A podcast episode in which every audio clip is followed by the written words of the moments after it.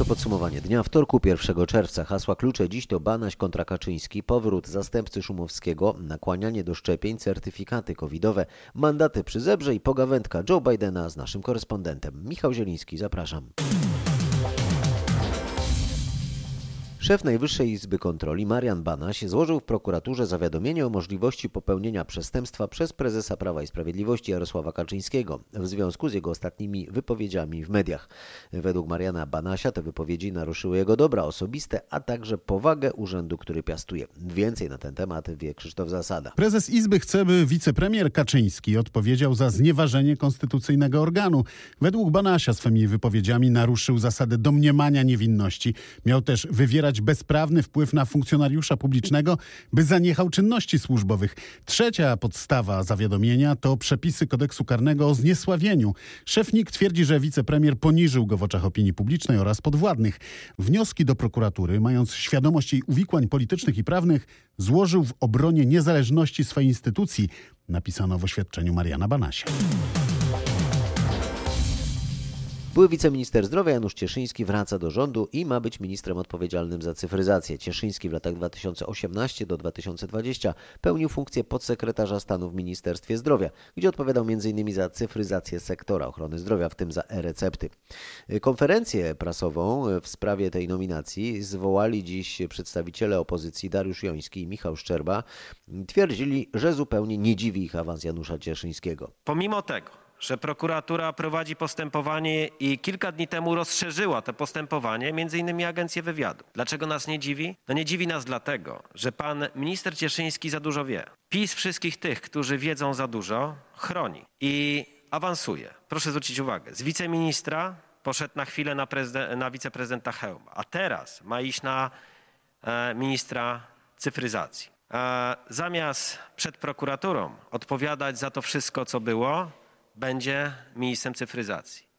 Szanowni Państwo, PiS powołuje na stanowiska, ale my będziemy wzywali na świadka, jak powstanie komisja śledcza, która będzie badała e, niewyjaśnione wydatki i brak zwrotu pieniędzy bądź zakupy niepotrzebnych rzeczy, które były absolutnie niepotrzebne, jak właśnie trefne maseczki czy przyłbice i brak zwrotu tych pieniędzy. Komisja śledcza musi to wyjaśnić niezależnie od tego, gdzie PiS będzie jeszcze pana Cieszyńskiego powoływał. Krytykującym e, te nominacje Dariuszowi Jońskiemu i Michałowi Szczerbie chodziło o tak zwaną aferę maseczkową, czyli zakup za 5 milionów ponad 100 tysięcy maseczek, jak się okazało po badaniach niespełniających norm ochrony przed wirusami. Pośrednikiem w tej transakcji był wtedy instruktor narciarstwa i znajomy ministra Łukasza Szumowskiego, ówczesnego przełożonego Janusza Cieszyńskiego. A według rządzących Janusz Cieszyński jest jednak godnym zaufania fachowcem. Mówił o tym dziś e, szef porozumienia Jarosław Gowin. Jest znakomitym ekspertem od spraw e, cyfryzacji, mam do niego pełne zaufanie. Te zarzuty, które pojawiły się pod jego adresem w związku z zakupem respiratorów, w mojej ocenie były w odniesieniu do Janusza Cieszyńskiego jaskrawo niesprawiedliwe. Byłem członkiem rządu na początku pandemii, potem nie było mnie w rządzie, kiedy zapadały decyzje dotyczące m.in. zakupu tych respiratorów, ale znam okoliczności tej sprawy na tyle dużo, żeby z pełnym przekonaniem powiedzieć, że Janusz Cieszyński ma w tej sprawie całkowicie czyste ręce. Teraz w podsumowaniu dnia bilans zakażeń w ciągu poprzedniej doby pozytywnych wyników testów było 588, zmarło 111 osób. Liczba w pełni zaszczepionych w Polsce przekroczyła 7 milionów, a podanych e, dawek e, szczepionek jest w sumie 20 milionów.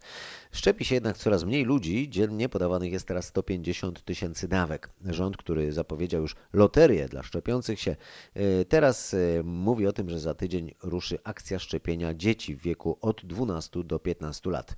Jak mają się odbywać szczepienia dzieci w tym wieku? O tym nasz dziennikarz Mariusz Piekarski. Na razie tak jak młodzież w wieku 16-18 lat, czyli rejestracja w rządowym systemie i wizyta w powszechnym punkcie szczepień. Był plan, by już teraz przed wakacjami zacząć szczepienia w szkołach, ale według na finiszu roku szkolnego byłoby to trudne do zorganizowania. Dlatego w czerwcu ruszy jedynie w szkołach akcja informacyjna, tak by zaraz po wakacjach zacząć szczepienia w szkołach, jeśli rodzice wyrażą taką wolę. Szczepienia w szkołach dobrowolne Od drugiego tygodnia września zbieranie kwestionariuszy medycznych, trzeci tydzień września realizacja szczepień. Informuje minister edukacji Przemysław Czarnek, a minister Dworczyk dodaje, że coraz bliżej są także szczepienia dzieci od siódmego roku życia. Dzieci w wieku 7-12 lat jest szansa, że we wrześniu będą wyniki tych badań. Czyli dzieci od siódmego roku życia mogłyby przyjmować szczepionkę na jesieni. Warszawa, Mariusz Piekarski. Dzisiaj w Dniu Dziecka we Wrocławiu zorganizowano akcję szczepień przeciwko COVID-19 dla nastolatków. W piątym liceum ogólnokształcącym postanowiono zaszczepić ponad 700 osób w wieku od 16 do 18 lat. Dzieci bez względu na wiek, bez względu na to, czy mają rok, dwa, pięć, szesnaście czy osiemnaście, są naszą troską. Stąd nasza dzisiejsza akcja. Ta akcja z najlepszymi życzeniami dla dzieci, dla młodzieży, życzeniami pięknego startu w dorosłe życie, ale pięknego startu bardzo dojrzałego. Dojrzałego w sensie odpowiedzialności za siebie i za innych, czyli zaszczepmy się. Żyjemy w takich czasach, jedni nazywają je przekleństwem, inni bardzo ciekawymi czasami, ale w każdych trzeba się umieć zachować. Rodzice e, wykonują swoją pracę w domu, natomiast pięknie, jeżeli w szkole e, taki przykład będą dawali nauczyciele, ale będziemy też stwarzali uczniom możliwość. Jesteśmy w stanie w krótkim czasie zaszczepić bardzo dużą grupę uczniów bez e, oczekiwania w kolejce na wyznaczony termin. I nie trzeba się rejestrować. Tak, każdy chętny uczeń może przyjść z deklaracją i będzie zaszczepiony. Szczepimy tylko dzisiaj, w dniu dzisiejszym, ale szczepimy do ostatniej chętnej osoby i mam nadzieję, że ta liczba osób będzie się nam w trakcie również powiększała. Natomiast wiemy, że 7 czerwca planowany jest taki sam punkt szczepień w 12 Mówiły liceum. Barbara Korzeniowska, dyrektor do spraw lecznictwa otwartego we Wrocławskim Uniwersyteckim Szpitalu Klinicznym i Mariola Kuźmicka-Mazurek, dyrektor 5 Liceum Ogólnokształcącego we Wrocławiu. A co powiedzieli pierwsi zaszczepieni w ramach akcji nastolatkowie, to sprawdził nasz reporter Paweł Jesteś Pyclik. już po szczepieniu, jak było? Super było, się bardzo cieszę. Nie bolało. Powiedz, dlaczego w ogóle chcesz się zaszczepić? A, bo to jest bardzo ważne, żeby stworzyć odporność zbiorową i żebyśmy wyszli z tej pandemii jednak, bo to jest dla nie wszystkich nieprzyjemne. Znajomi, jakie mają zdanie na ten temat? Bardzo, bardzo podobne. Wszyscy się szczepimy. Wróciliście do szkoły, chyba dało się już poczuć taką normalność trochę. Tak, zdecydowanie, zdecydowanie, ale jednak to wciąż nie jest dokładnie to samo, bo jednak trzeba nosić te maski i tak dalej. To jest oczywiście bardzo, bardzo ważne, ale właśnie szczepionki są po to, żebyśmy z tego wreszcie wyszli. Bolało mnie niż byłem przygotowany. Nie bolało praktycznie wcale. Na wiele szczepień dodatkowych chodziłem, więc jestem przyzwyczajony. No i wiadomo, dla dobra ogółu, zarówno mojego, jak i przede wszystkim osób podwyższonego ryzyka, no to trzeba to zrobić. No, mimo wszystko wyjdzie wszystkim najlepsze. A większość moich znajomych już jest zaszczepiona, a reszta jest w tym momencie tutaj ze mną i się właśnie w tym momencie szczepią albo siedzą obok mnie i są zaszczepieni. Uczniowie wrocławskich liceów byli szczepieni preparatem firmy Pfizer i to jest jedyna szczepionka dopuszczona do tej pory na terenie Unii Europejskiej dla młodzieży poniżej 18 roku życia. A jak już mówiłem, chętnych na szczepienia jest coraz mniej, podobnie jak w innych krajach, w których akcja uodparniania społeczeństwa jest bardziej zaawansowana. Znaczna część ludności, mniej więcej połowa, nie korzysta z możliwości zaszczepienia. A to oznacza, że władze nie są w stanie osiągnąć potrzebnego poziomu odporności zbiorowej przed spodziewaną czwartą falą pandemii. I stąd biorą się różne pomysły. Propagowanie szczepionek, wspomniane loterie i różnego rodzaju zachęty, które według krytyków oznaczają jednak dyskryminację tych, którzy szczepionek nie chcą przyjmować. I dzisiejsza praca informowała, że na jednym z wydziałów Akademii Górniczo-Hutniczej w Krakowie dziekan uzależnił udział studentów w zajęciach terenowych i praktykach od przyjęcia co najmniej jednej dawki szczepionki. Władze uczelni uprzedziły też, że osoby niezaszczepione będą musiały zostać objęte systemem specjalnej ochrony dla zapewnienia bezpieczeństwa. Z kolei w klinicznym szpitalu wojewódzkim nr 1 w Rzeszowie zajęcia praktyczne i ćwiczenia kliniczne są tylko dla zaszczepionych studentów medycyny. Po interwencji Uniwersytetu Rzeszowskiego, który ma podpisaną umowę ze szpitalem dotyczącą praktyk i prowadzenia ćwiczeń, e, wymóg szczepienia jednak zawężono do praktyk wakacyjnych. A doradca szefa rządu, dr Konstanty Szułdrzyński z Rady Medycznej przy premierze, sugeruje, że wprowadzenie obowiązku szczepień w przyszłości może nie być wykluczone. Na razie nie ma takich Na planów. Na razie takich planów nie ma. E, Ale rozmawiają Państwo o takich scenariuszach? Nie było potrzeby na razie do tej pory, ponieważ jeśli spojrzymy na program szczepień, to do tej pory mieliśmy do czynienia z taką sytuacją, że mieliśmy przez pewien czas znacznie więcej chętnych niż szczepionek. To zainteresowanie szczepionkami jednak z czasem spowalnia, czyli coraz mniej osób się zgłasza niż wcześniej. Ono spowalnia i rzeczywiście to, co mówią sondażownie, to to, że e, chęć zaszczepienia się jest największa w okresie największego nasilenia pandemii, czyli w trakcie trzeciej fali wszyscy chcieli się szczepić, potem ten zapad nieco spadł, bo po cóż się szczepić, skoro choroby nie ma. No teraz troszkę uśpi uśpiona została nasza czujność, bo pogoda piękna, liczba nowych przypadków znacznie mniejsza. No i stąd może płynąć wniosek, że szczepienia przyspieszą, kiedy liczba zakażeń znów zacznie rosnąć. Polska jest w grupie siedmiu krajów, które pierwsze podłączyły się do centralnej unijnej bramki umożliwiającej weryfikację zabezpieczeń zawartych w kodach QR certyfikatów covidowych. Polska rozpoczęła już także wydawanie tych certyfikatów. Jak jednak zapowiedział minister zdrowia, aplikacja, która będzie przeznaczona do odczytu tych kodów QR, będzie dostępna dopiero od 10 czerwca. System ma wystartować w całej już Unii od lipca. Władze w krajach, które podłączyły się już do systemu, na razie nie informują, kiedy zacznie ten system działać w obie strony, czyli funkcjonować będzie nie tylko wydawanie certyfikatów, ale też przyjmowanie podróżnych na podstawie certyfikatów wydanych w innych krajach. Ten unijny certyfikat ma ułatwić przemieszczanie się między krajami Unii Europejskiej i będzie miał zarówno w wersji papierowej, jak i elektronicznej wspomniany kod QR. Mówi o tym specjalista IT Paweł Harajda w rozmowie z naszym reporterem Piotrem Bułakowskim. QR kod jest takim prostym systemem prezencji, przekazywania i trochę szyfrowania danych, choć szyfrowania nie w takim super bezpiecznym znaczeniu, a bardziej przedstawiania w dwuwymiarowym, czarno-białym kwadracie, przekazania jakichś danych do skanera, który potrafi te dane odczytać. Jest to taki model, który pozwala przekazać często interesujące treści, trochę je ukryć, trochę lepiej je skondensować w zależności od tego, jaki mamy cel. QR kod to dobry pomysł? Noszenie ze sobą czy karteczki, czy w aplikacji tekstu jest jakimś rozwiązaniem, ale QR kod może być trochę bardziej pomocny w tym wszystkim. No i trochę też jest w tym element taki moim zdaniem marketingowy, to znaczy myślę, że QR kod ma taką formę, gdzie większość osób patrząc na QR kod nie wie, co tam jest. Patrząc na QR kod jest tam już pewna doza magii i, i wydaje nam się, że jest to trochę bardziej bezpieczne, a na pewno trochę trudniejsze do zapamiętania. To podsumowanie dnia. Wtorku 1 czerwca od dziś obowiązują nowe przepisy dotyczące ruchu drogowego. Kiedy pieszy zbliża się do przejścia, trzeba mu ustąpić. Od rana przypominali o tym lubelscy policjanci, patrolując okolice przejść bez sygnalizacji świetlnej, a ich pracy przyglądał się nasz reporter Krzysztof Kot. Ulica Andersa. Osoba pierwsza się zbliżała do przejścia, a pani tak po prostu sobie przejechała obok niej. Poprosiłem od pani, od pani dokumenty do kontroli prawa jazdy, dowód osobisty, jeśli jest to również. Pani wiedziała o tym, że się te przepisy zmieniają? Wydaje mi się, że coś wczoraj w radiu słyszałam, ale e, nie wiedziałam dokładnie od kiedy e, i co się zmienia. No właśnie, należy o tym pamiętać. Kwota mandatu no, jest dość, dość sroga, także ja, żeby pani dzisiaj nie karać tym mandatem, ja panią dzisiaj pouczę. I przestrzegam, żeby pani po prostu o tym pamiętała, tak? Normalnie mandat jakiej wysokości mógłby za to być? 350 zł oraz 10 punktów karnych. Zimny prysznic z samego Z rana. samego rana, tak. Obiecuje pani poprawę. Zdecydowanie. Czy on będzie z Pana lewej strony, czy z prawej strony? Dojeżdżając Pan do przejścia dla pieszych, musi Pan mu umożliwić przejście bezpieczne, tak? Także już teraz Pan zrozumiał, jak będzie wyglądał ten przepis? Pan wiedział, że jest taki przepis od dzisiaj, czy nie? Proszę pana, wiedziałem. Zdecydowanie y, piesi powinni wykazywać jakąś tam reakcję przy przejściu, a nie stoi, bo stoi. Y, Pieszy powinien wykazywać jakąś tam reakcję ręką czy czym, że chce przejść, a nie stoi na, i przy, przy przejściu. Bo Często rozmawia przez telefon i nie wiadomo, czy on rozmawia, czy on chce przejść. Jest to takie y, niejednoznaczne. Ale nie zmienia to faktu, że uważać trzeba. Tak, tak. To jest pierwsza zasada kodeksu, nie? Dzisiaj zastosujemy pouczenie, ale oczywiście, tak jak Pan tutaj sam powiedział, trzeba zwracać teraz szczególną uwagę, zwiększyć tutaj uwagę w rejonie przejść dla pieszych, żeby nie dochodziło do jakichś kontrowersyjnych sytuacji.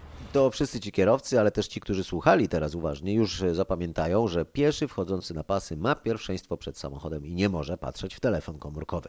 Co jeszcze się zmienia? O tym Paweł Peclik. Na autostradach i drogach ekspresowych kierowcy mają obowiązek zachować minimalny odstęp od poprzedzającego pojazdu na tym samym pasie. To połowa prędkości auta, którym jedziemy. Jeżeli na przykład na liczniku mamy 100 km na godzinę, odstęp nie może być mniejszy niż 50 metrów. Jeżeli chodzi o autostrady, myślę, że to jest dobry pomysł, bo tam, jeżeli już dochodzi do jakiegoś wypadku, no to są bardzo poważne. Ten odstęp na pewno powinien być zachowany. Zmiany wpłyną na pewno na bezpieczeństwo. Mówili mi kierowcy z Wrocławia. Kolejną zmianą jest zrównanie dopuszczalnej prędkości w terenie zabudowanym. Od teraz przez całą dobę to maksymalnie 50 km na godzinę. Jutro zaczyna się długi weekend czerwcowy. Pod Tatrami już prawdziwa radość. Po raz pierwszy od czasu zluzowania obostrzeń turyści zarezerwowali tak dużo miejsc. W wielu hotelach i pensjonatach zbliżają się już do obowiązującego limitu 50%. Posłuchajcie Łukasza Filipowicza, właściciela jednego z zakopiańskich pensjonatów i Agaty Wojtowicz z Tatrzańskiej Izby Gospodarczej. Weekend zapowiada się bardzo dobrze. No jest to tak naprawdę pierwszy taki okres dopiero od wielu miesięcy, gdzie tych zapytań mamy bardzo dużo i tych klientów jest zainteresowanych sporo. Bardzo się cieszymy, że to się w końcu wydarzyło.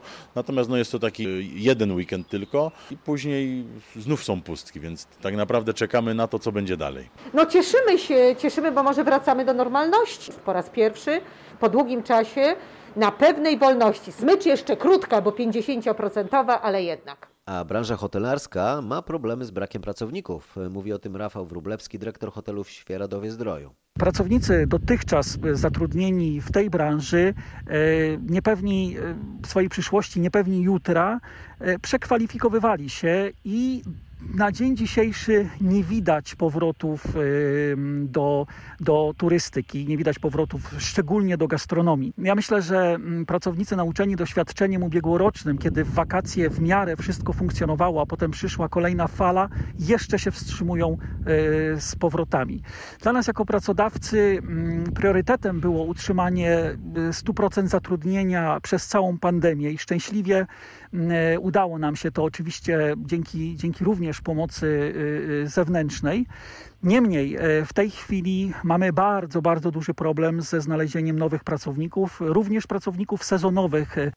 Również w otwartej już branży gastronomicznej brakuje rąk do pracy. Nie mam 70% kadry, to przerażające, mówi Zbigniew Andrzej Dobek, właściciel restauracji na wrocławskim rynku i prezes Stowarzyszenia Nasz Rynek. Powiedzmy szczerze, nie pracowaliśmy ponad rok. Każdy zakład pracy, który by został wyłączony na tak długi okres czasu, właściwie już by przestał istnieć. I wbrew pozorom my też mamy straszne problemy właśnie z tym, że no, większość naszych pracowników i kontrahentów po prostu odeszło w tym czasie. Jest to związane nie tyle nawet z jakimiś chęciami, naszymi, nie utrzymywania i nie pomocy naszym pracownikom, tylko po prostu każdy chciał inaczej już zarabiać, każdy chciał pójść gdzieś do jakiejś pracy, gdzie nie ma tylko minimalnej stawki krajowej, więc niektórzy nasi pracownicy poszli do sklepów meblowych, do, do sieci, do, do, do różnych korporacji. No tu jest właśnie przeolbrzymia tragedia. Zawód gastronomiczny, czyli barman, kelnerka jest związany przede wszystkim ze startem zawodowym. To są młodzi ludzie, którzy pracują, stąd też się wzięły te przeolbrzymie olbrzymie braki nasze, kadrowe, no, po prostu studentów nie ma. Zostajemy na Dolnym Śląsku. We Wrocławiu wieczorem mecz towarzyski Polska-Rosja. Po przerwie związanej z epidemią kibice znów będą mogli dopingować reprezentację z trybun stadionu. Zajęta może być połowa miejsc, czyli w tym przypadku ponad 20 tysięcy krzesełek. Brakowało to mało powiedziane. No. Czego najbardziej brakowało no, prawdziwemu kibicowi? Adrenaliny, tak? Dopingu właśnie, żeby wesprzeć swoją drużynę. Postaramy się to dzisiaj zapewnić. Damy radę, będzie głośno. Jesteśmy zawsze tam, gdzie nasza Polska gra!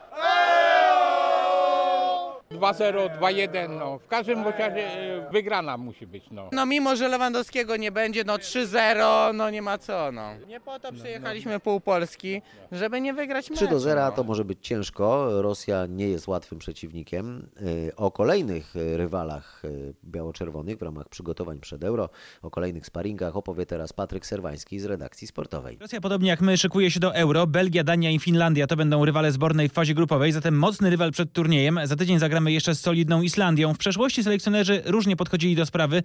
Przed mundialem w Rosji zagraliśmy z Chile i Litwą. Litwini testowali nas także w 2016 roku przed Euro we Francji.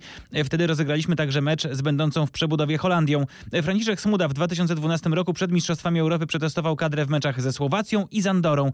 No wydaje się więc, że to Paulo Sousa ma zestaw najbardziej wymagających przeciwników. Czy padnie rekord? Tu już nie chodzi o sport. 10 czerwca w Warszawie odbędzie się aukcja, na której zlicytowane ma być wyjątkowe dzieło Jana Matejki. Przez lata uznawano je za zaginione. Chodzi tu o obraz Święty Stanisław karcący Bolesława Śmiałego z 1877 roku. Dzieło to odnaleziono 12 lat temu i od tego czasu znajdowało się w rękach prywatnych. Wartość pracy szacowana jest nawet na 7 milionów złotych, mówi koordynator wystawy i aukcji w Desa Unicum Tomasz To Dziewicki. jeden z mm, ostatnich obrazów e, ledwie paru znajdujących się e, w rękach prywatnych, autorstwa Jana Matejki oczywiście. Ten obraz powstający w momencie, kiedy Matejko kończył pracę nad wielkim obrazem bitwy pod Grunwaldem, e, ma e, jednaką cechę z tym najbardziej znanym dziełem Jana Matejki, znaczy e, łączy je postać świętego Stanisława. E, W bitwie nad Grunwaldem jako widmo króluje nad e, e, całą sceną i bierze pod opiekę e, żołnierzy króla.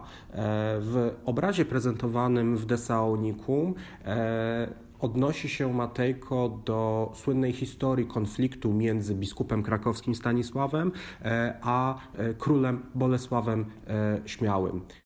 Do tej pory rekord na polskim rynku za polski obraz to 7 milionów 300 tysięcy y, zapłacone za płótno M22 Wojciecha Fangora. Ten rekord padł w grudniu ubiegłego roku i jest szansa, by teraz go pobić.